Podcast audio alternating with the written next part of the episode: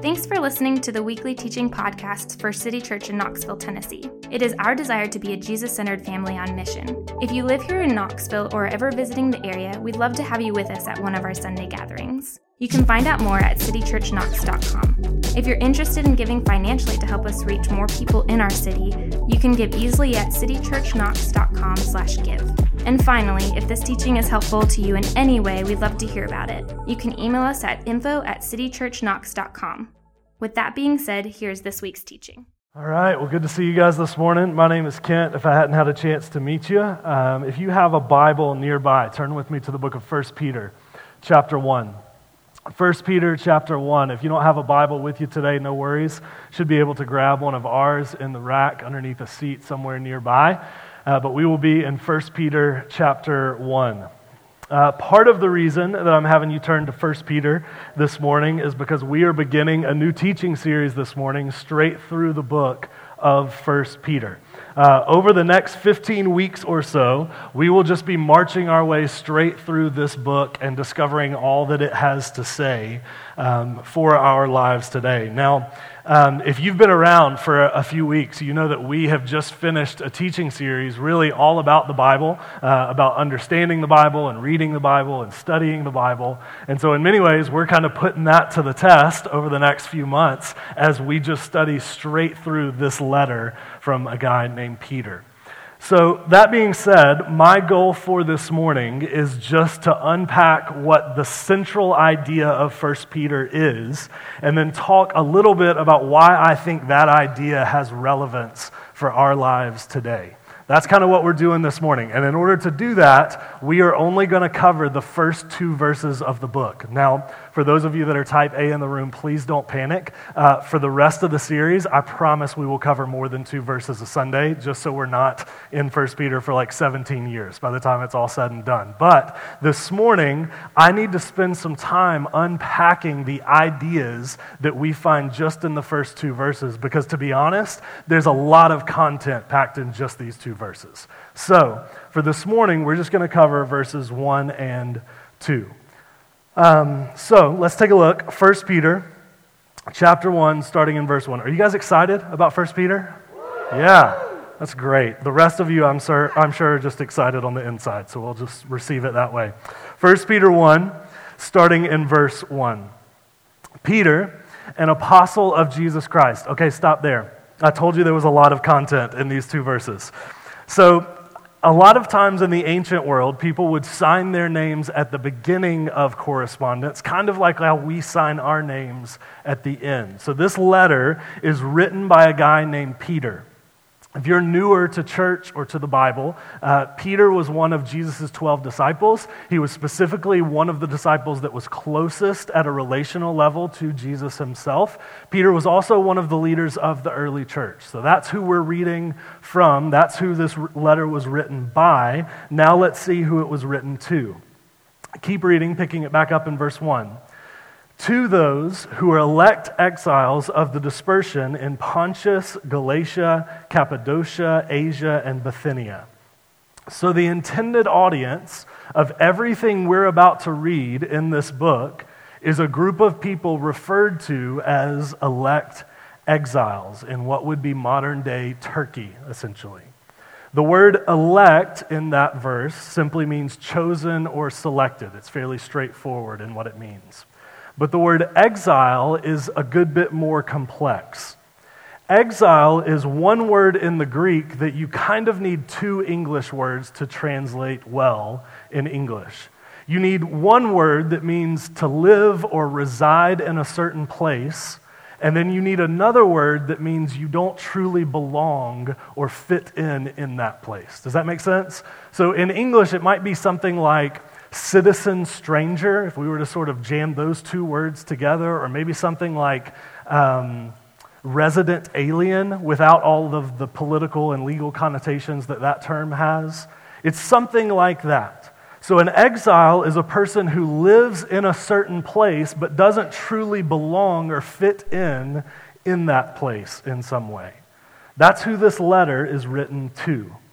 Now, it's hard for us to be certain from history exactly why these people were exiles, or even really whether that term was meant literally or figuratively in the first place, or maybe it was both.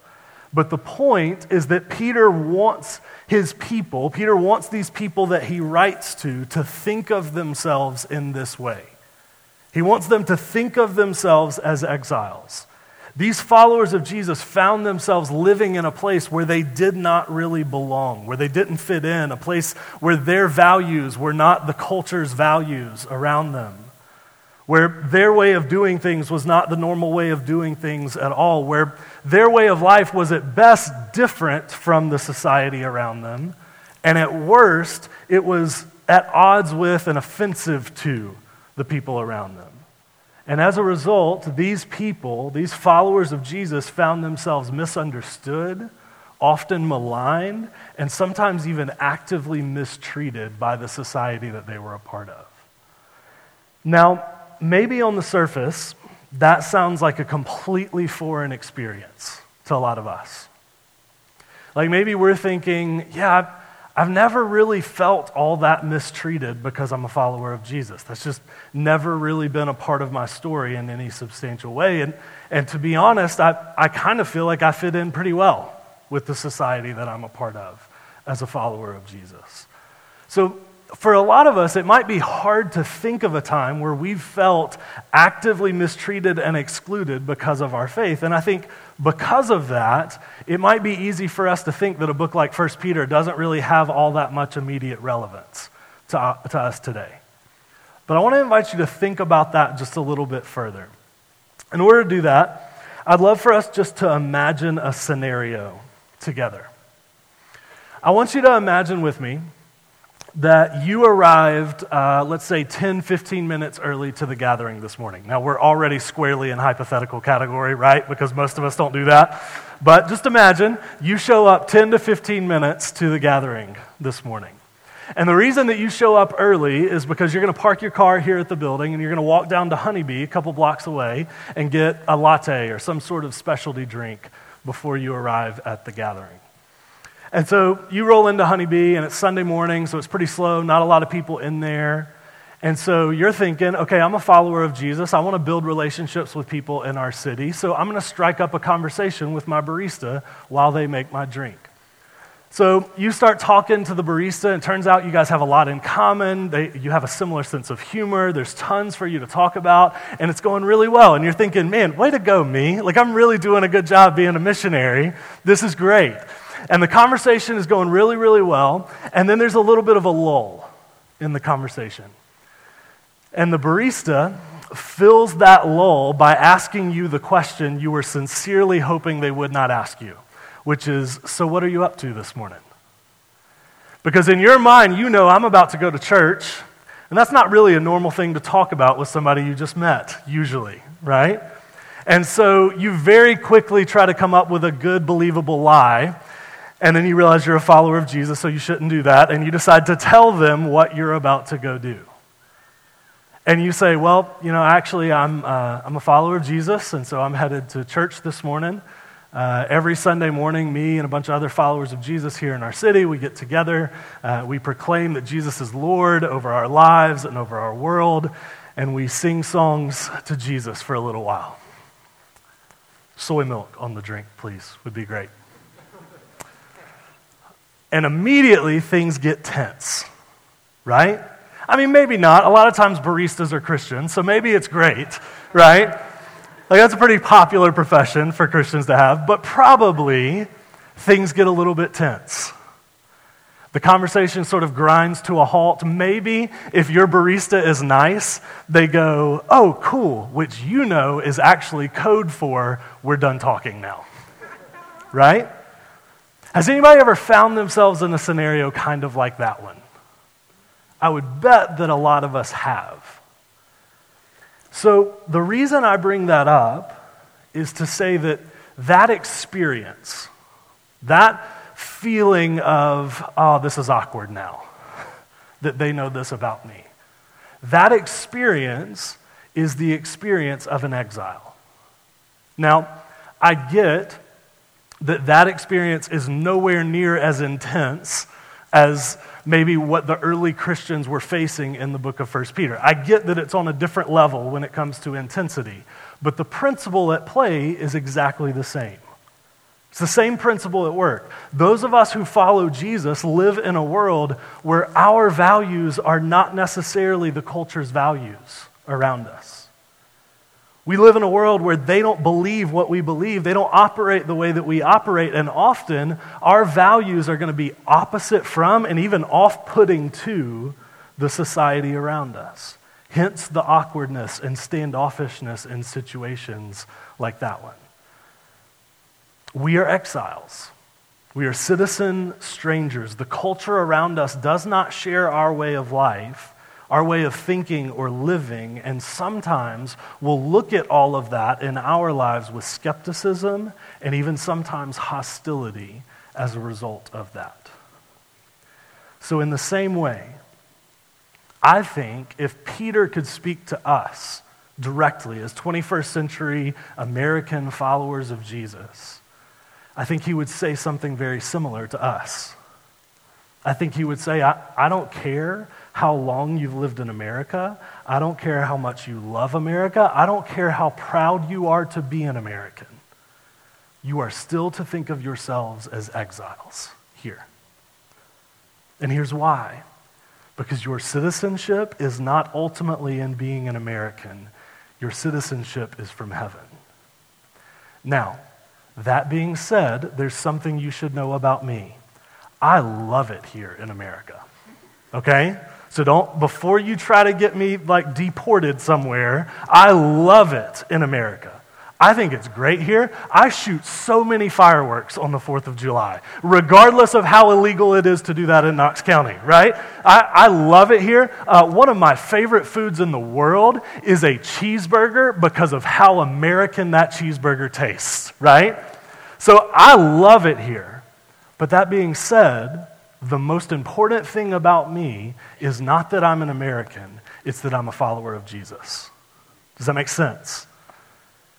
And that's what you have to get if you are going to understand yourself as an exile. That is who we are in our society.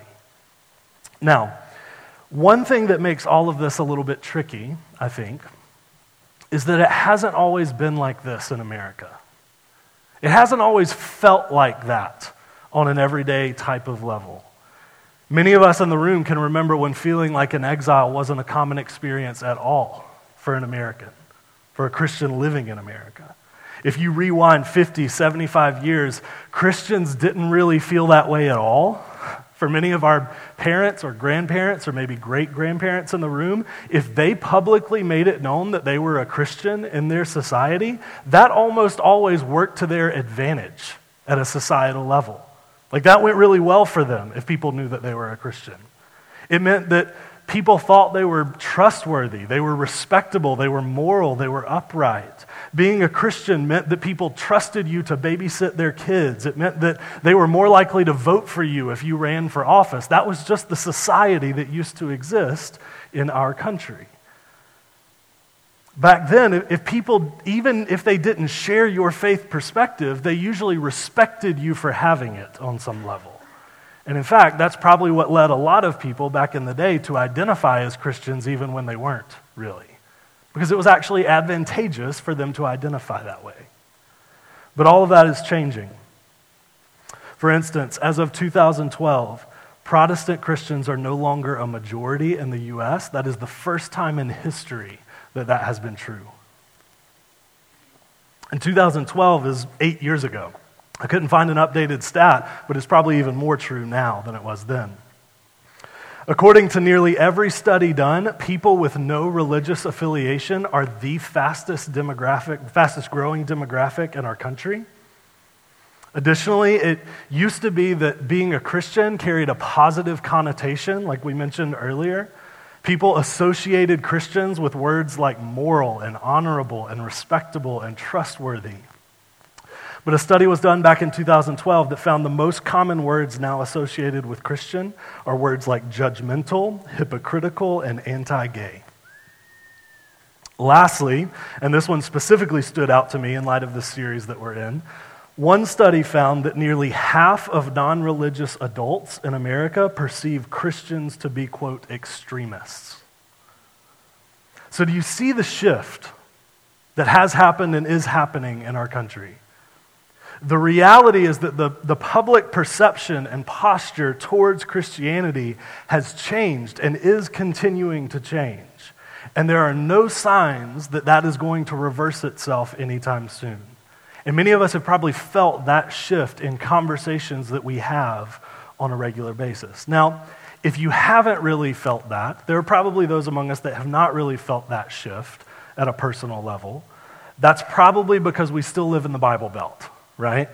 So it'll be a while before we feel this cultural pressure at the level that somebody living in a city like New York or LA or Seattle might feel it. But it's happening nonetheless, and we will sense it more and more in the coming years. We can try to fight it or ignore it or pretend it isn't true, but the fact of the matter is that it is true.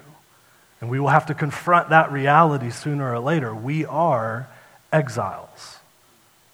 Now, with that being said, I would love to just speak very bluntly with you guys for a moment. Can we do that? Are we at that level in our relationship? I'm just going to assume that we are um, I would like to speak very blunt with you about this. If I'm just going to be honest, um, there's a group of people in our country that have a really difficult time understanding that they are exiles. And it's white, middle to upper class Americans. That group of people tends to have a really difficult time with this concept. We wrestle to, to understand and comprehend what it means that we are truly exiles. Because, quite honestly, for most of us, we have grown accustomed to the society around us valuing the things that we value, doing life the way that we do life on some level. And so it's very difficult for us to understand that culture might not be catering to us at a spiritual plane. On the other hand, a lot of you in the room who are minorities, you probably already have a working understanding of this concept at some level. Because for a lot of the same reasons, you already know the feeling of being an exile. In some ways, you may know it all too well. But for probably the bulk of us in this room, just knowing what I know about the demographic of our church, this mentality, understanding ourselves as exiles, is going to be an adjustment. It's going to take some work to think about ourselves this way. It's going to take some work for us to understand that we are no longer the majority in our country at a spiritual level. And therefore, we probably shouldn't expect our culture to cater to us as Christians. It's going to take some work for us to get this. But until we understand ourselves as exiles, we will find ourselves perpetually frustrated when our society does not cater to us like we think it should. So that's the bad news, if you'd like to think about it that way. We, as followers of Jesus, are no longer the majority in our country and probably won't be for any time in the near future. But here's the good news God's people have nearly always been exiles. God's people have nearly always been that way. In fact, you can make the argument that God's people in the Bible spend more time in exile than not. And because of that, the scriptures actually have lots to say about what life in exile looks like for us as followers of Jesus. In fact, you could even say that God's intentions for his people is never that we would be a powerful, imposing majority in our country. God's purposes for his people have always been that we would be an influential, creative minority. That we would learn how to operate in that way. And perhaps, in fact, the more obvious it becomes to us that that's precisely what we are in our society, the more we can get on with being who God has called his people to be all along in the scriptures. That's what it means to be exiles. So, the question that this all brings us to is how do we respond? How do we respond to the reality that we are exiles? Given that we live in a society that sees the world very differently than we do, how do we live faithfully and helpfully and missionally within that situation as followers of Jesus? How are we called to relate to the people and the systems and the structures in our world on a regular basis? And those are actually the very questions that 1 Peter is written to help answer. How do we relate to the people and systems and structures in our world as followers of Jesus, as exiles who are followers of Jesus? Peter in this letter is primarily concerned with how we live in that type of society. And because of that, I think this letter has every bit as much relevance to us today as it did to people back then. I think it has every bit as much to say to exiles living in America in the 21st century as it did to the people that Peter was originally writing to.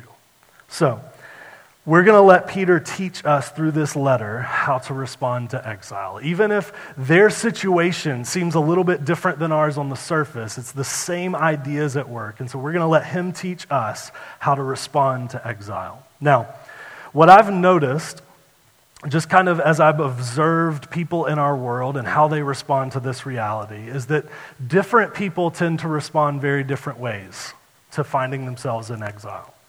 I would put people's responses to exile in three overarching categories. And we're going to walk through these briefly just because I think it gives us lenses to understand how we tend to respond and then to be able to contrast that with how Peter says we should respond as followers of Jesus. So, three categories I've seen people fall into when it comes to their response to exile. Some people conform, some people run, and some people fight. Some people conform, some people run, some people fight. We'll walk through these one by one just to sort of wrap our minds around them a little bit. The first response to being found as an exile in the society you're a part of is to conform. So, conforming seeks to resolve the problem of exile in a very simple way. It decides to just assimilate completely to the ways of the world around us. In other words, let's just eliminate all the differences between our way of life and their way of life so that people don't take issue with who we are as followers of Jesus. Simple enough, right? Anything that seems foreign or offensive or off putting to our host culture, let's just not do or not believe those things, and we'll be fine. Uh, the old school sort of Baptist preacher term for this would be worldliness. Have you ever heard somebody say that? Worldliness. Conforming is deciding to become just like the world around us so that the world will accept us as followers of Jesus. So, what are some good ways to know if you've conformed?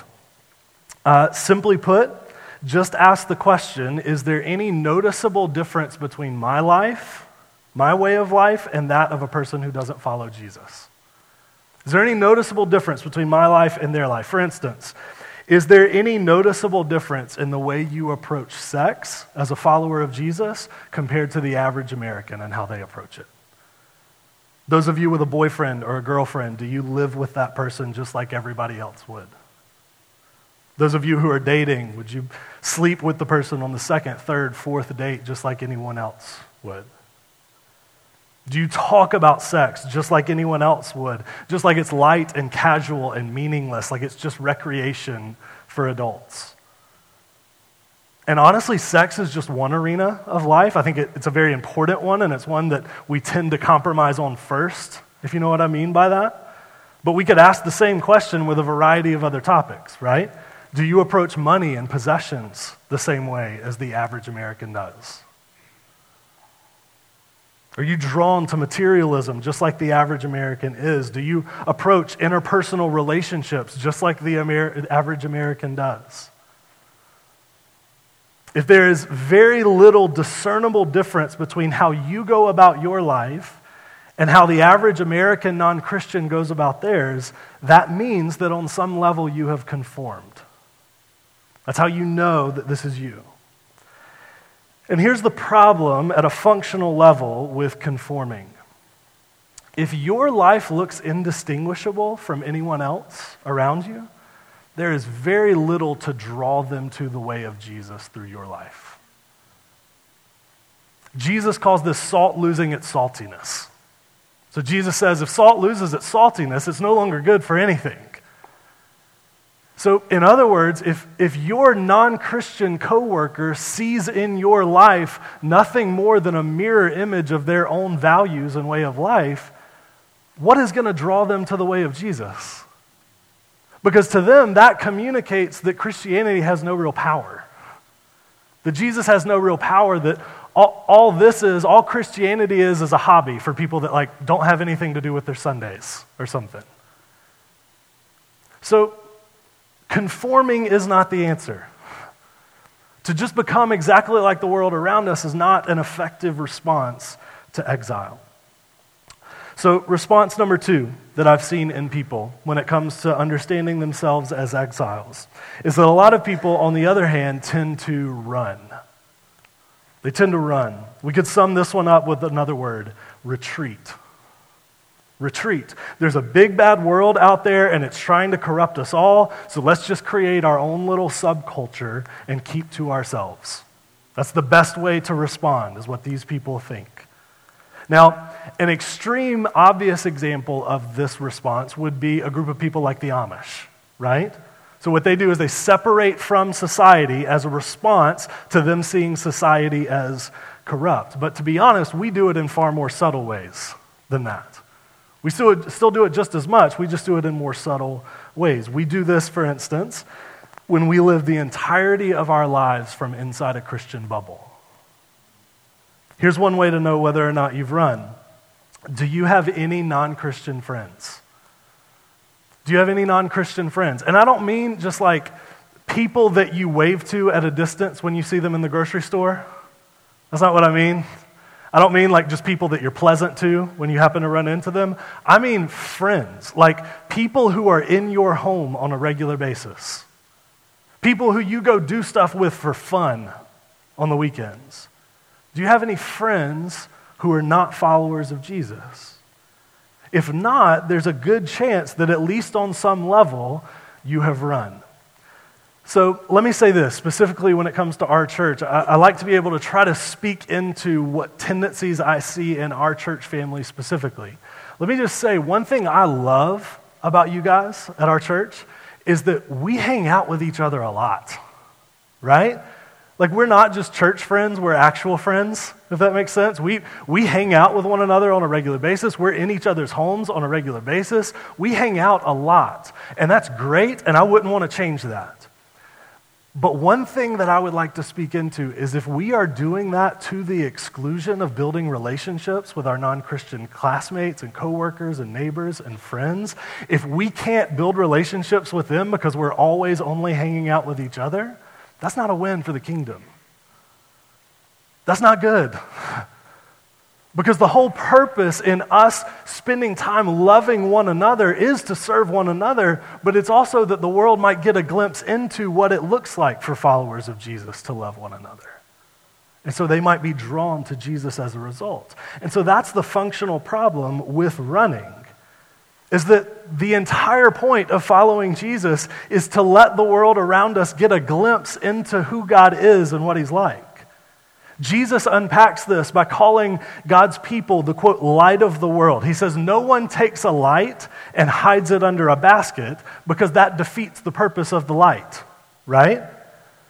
which is his way of saying if we live these distinct, holy, other types of lives as followers of Jesus, but we do all of that from within our own subculture where nobody can ever see it, our lives can't be what they were meant to be. Nobody can see what they were meant to see through our way of life.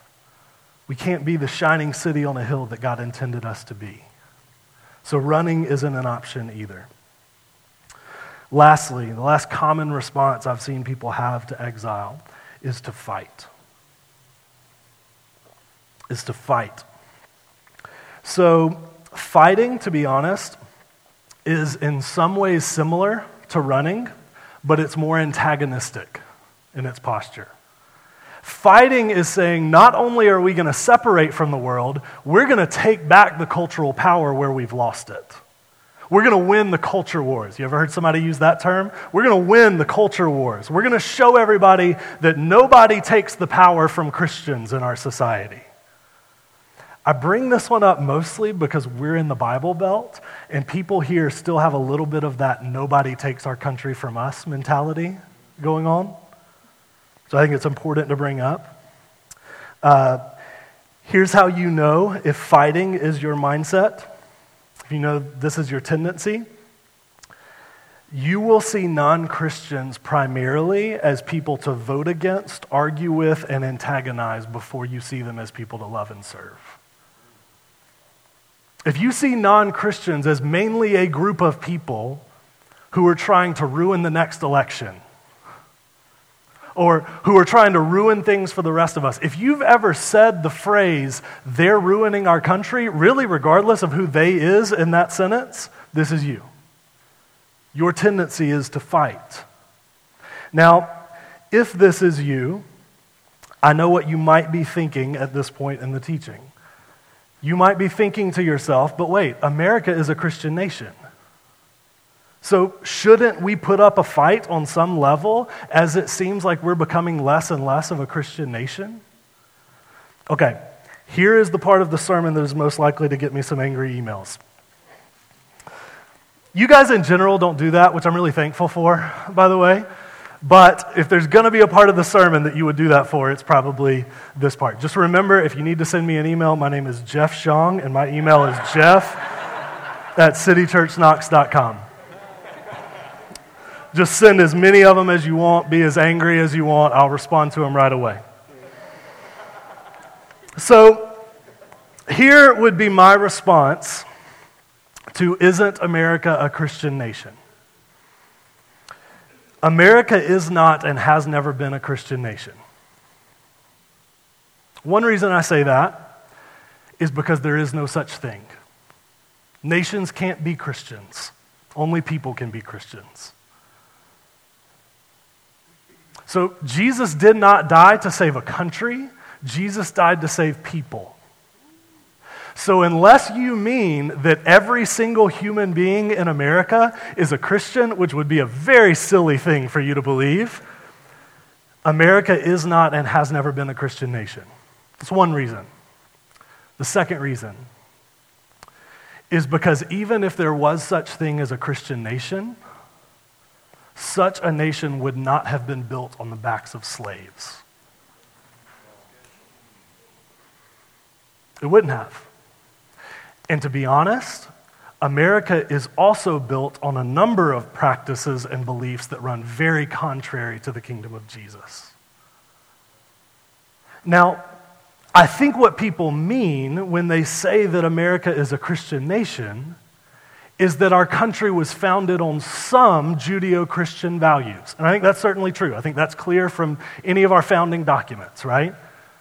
But I would strongly encourage you not to see America as a Christian nation that needs to be taken back over for Jesus. And here's why because it will lead you to demonize the very people that you are called to love and serve. So, America is not a Christian nation. God is not in trouble. He does not need us to bail him out. God knows exactly what he's doing. And he's placed us as exiles in this society so that we might work towards people seeing who he is. And that's what Peter's trying to get across in this letter.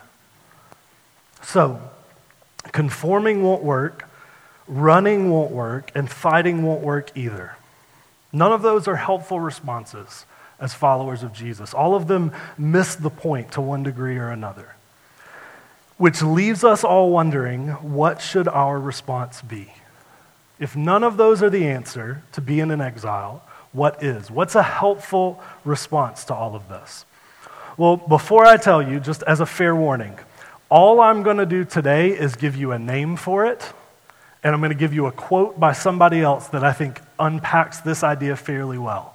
Not going to go into any more detail than that today, only because literally the rest of the letter is Peter unpacking what this looks like in different facets of life. Okay? So just didn't, I didn't want you to be bummed out if I just left it kind of open uh, for this morning. All I'm going to do is give you a name for it kind of a helpful way of describing the response that we're called to have, and then we'll just touch on it really briefly before moving on. But here is how I would describe the posture that Peter proposes in this letter of how we should respond to exile, how we should think about ourselves in exile. I would call it distinctive, influential presence. Distinctive, influential presence. I think what Peter is going to call followers of Jesus to over and over again in this letter that we're about to work our way through is distinctive, influential presence. So he calls us not to conform to culture, but to live distinctively within it. He calls us not to fight culture, but rather to influence it. And he calls us not to run from culture, but to remain present right in the midst of it. Distinctive, influential presence.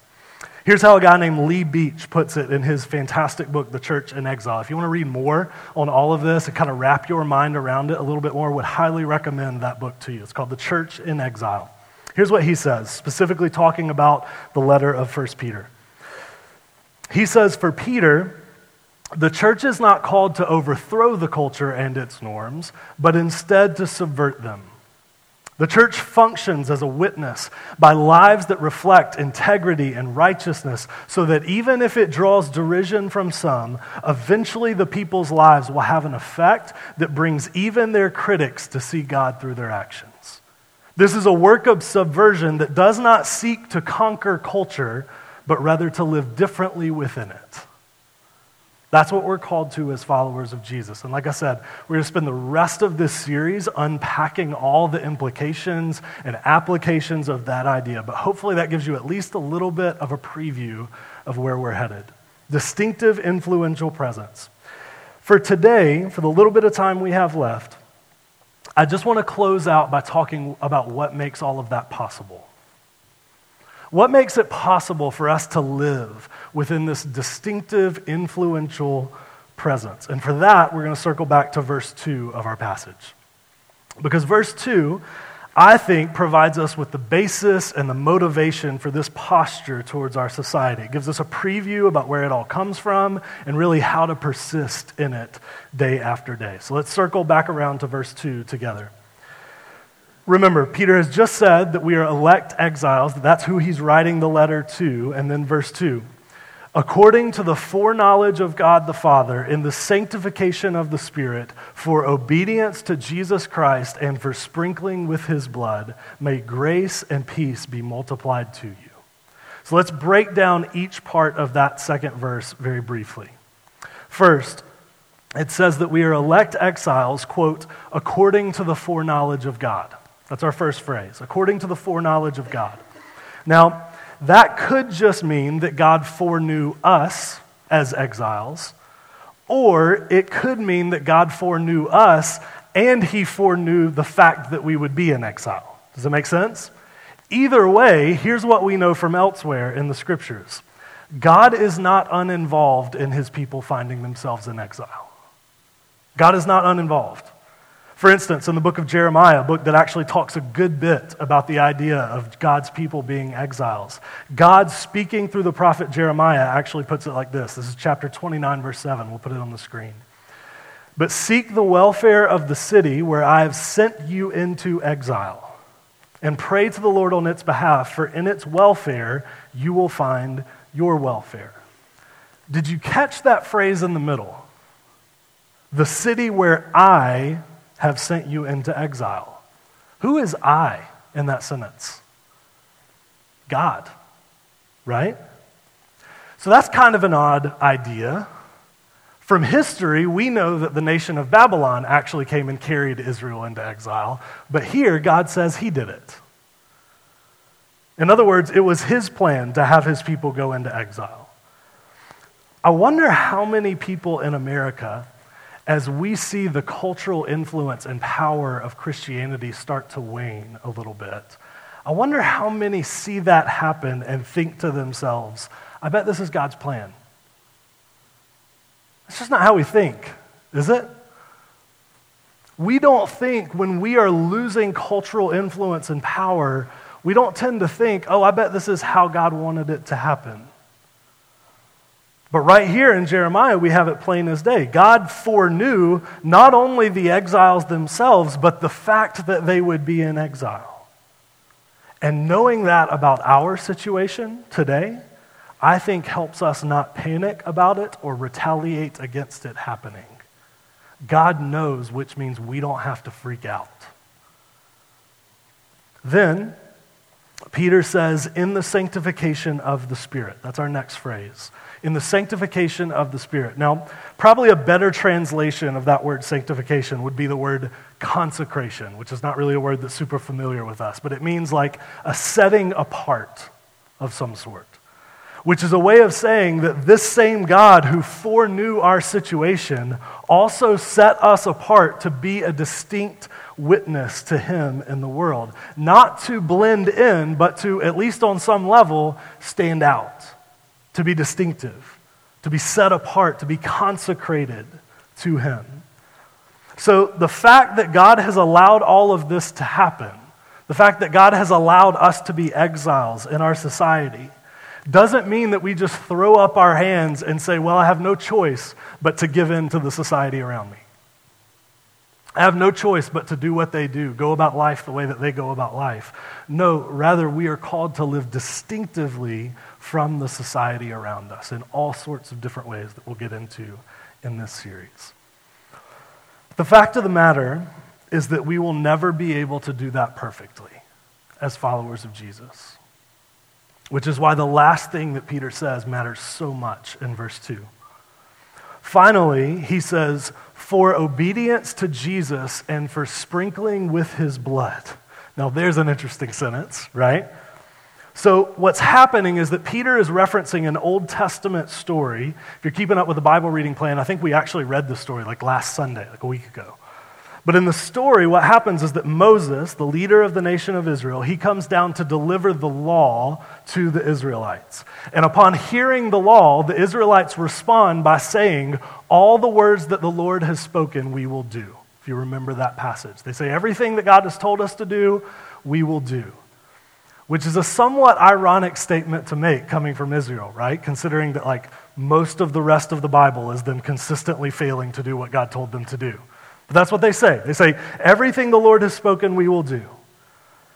But after they do that, after they say that, Moses takes the blood from an animal sacrifice and he literally sprinkles it on the people of Israel. Now, this was a way of communicating that though they had every intention of living distinctively from the world around them, it was a way of saying that their ability to live distinctly was not what made them right with God. A sacrifice was still needed to stand in their place. But now, post Jesus' crucifixion, that phrase takes on even more meaning for exiles living today. Because Peter actually says that it is with the blood of Jesus that this all happens now.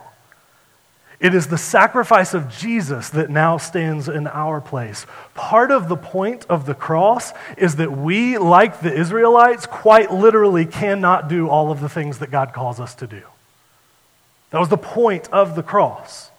Our sin makes us incapable of doing that. We are incapable of living perfectly distinct lives as followers of Jesus. We will, at some point, and probably often, fail to do that perfectly.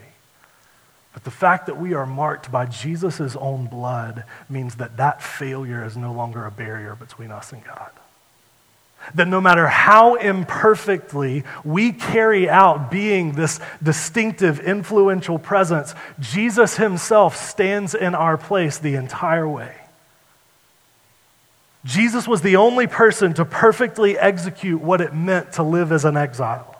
He refused to conform, he refused to run, and he refused to fight. He perfectly embodied everything that you and I are called to be as followers of Jesus. And because of that, those of us who have trusted in Jesus get to find acceptance with God regardless of how imperfect we are at all of this. That is the good news that we find in the scriptures for followers of Jesus. And being his disciples, we get to learn from him along the way about how to walk in all of this more and more day by day. We get to learn how Jesus walked. We get to learn to walk as Jesus walked. So, for the next few months, First Peter is going to assist us in that learning process. Peter, who himself walked alongside Jesus as Jesus found himself as an exile in his society. Peter, who was privy to how Jesus walked in that tension day by day perfectly. Peter is going to help us figure it all out. We're going to learn how to live as a, a faithful, as a distinctive, as an influential presence in our society together. So that's where we're headed for the next 15 weeks. But we have to start, before we go anywhere else, we have to start with the foundation, with remembering who and what makes all of this possible in the first place, and that's Jesus and his death on the cross. And it's only through that reality that we can learn to live and even thrive in exile. So today we'll just leave it there. Let me pray for us.